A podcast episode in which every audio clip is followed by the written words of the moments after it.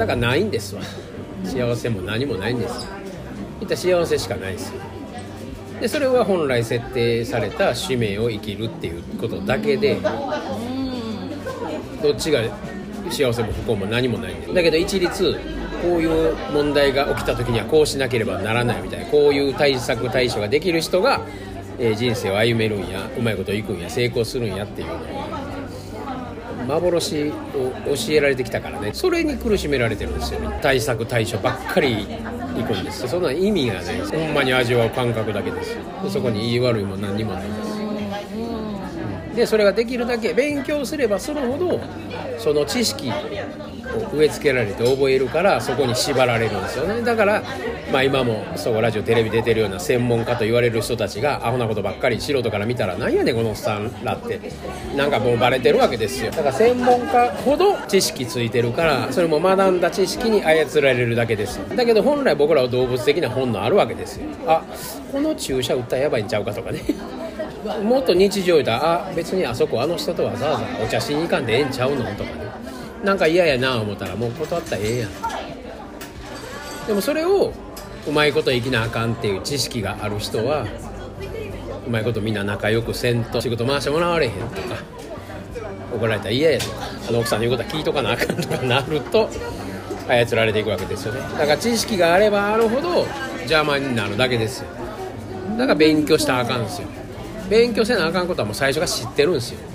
自分がこの感覚で自分を生きるっていう上においての感覚ね。それはもう備え付けられとるんですよ。だから今はできるだけ、まあ、手放せって言われるけれども今までの常識やら観念を手放せって言われるけどそれが本来いらんもんやったからですよね。だからそれを手放したらないんやから。手放すも何もないんですよ。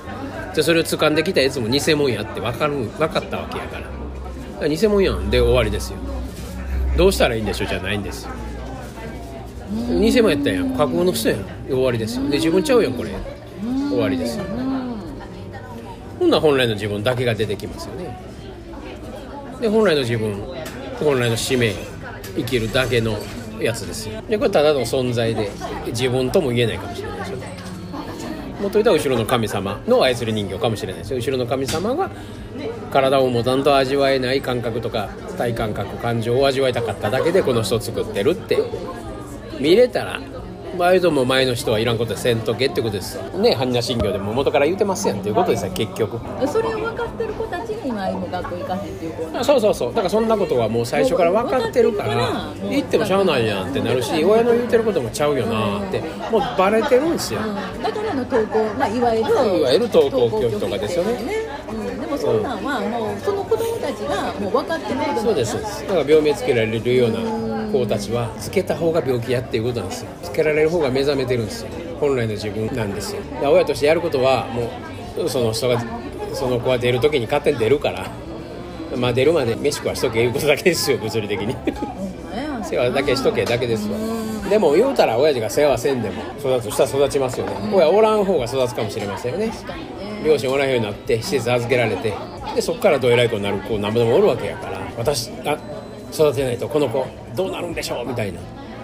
あんたが育てん方がええねん。いう子なんぼでもおんねん実はいらん観念植え付けて。まあ二極化っていうのはそういう二極化があるかもしれませんね。でももう今あうちの子登校拒否なんですよ言うて、いやもうでも学校なんか行かんでもいいしねっていう親も、まあ僕らと喋ってるような親はもうそういう親は多いわけですわ。うんすでに学校なんか眼中にないとか学校なんか行かしたらあかんとかそれぐらいの親多いっすよね。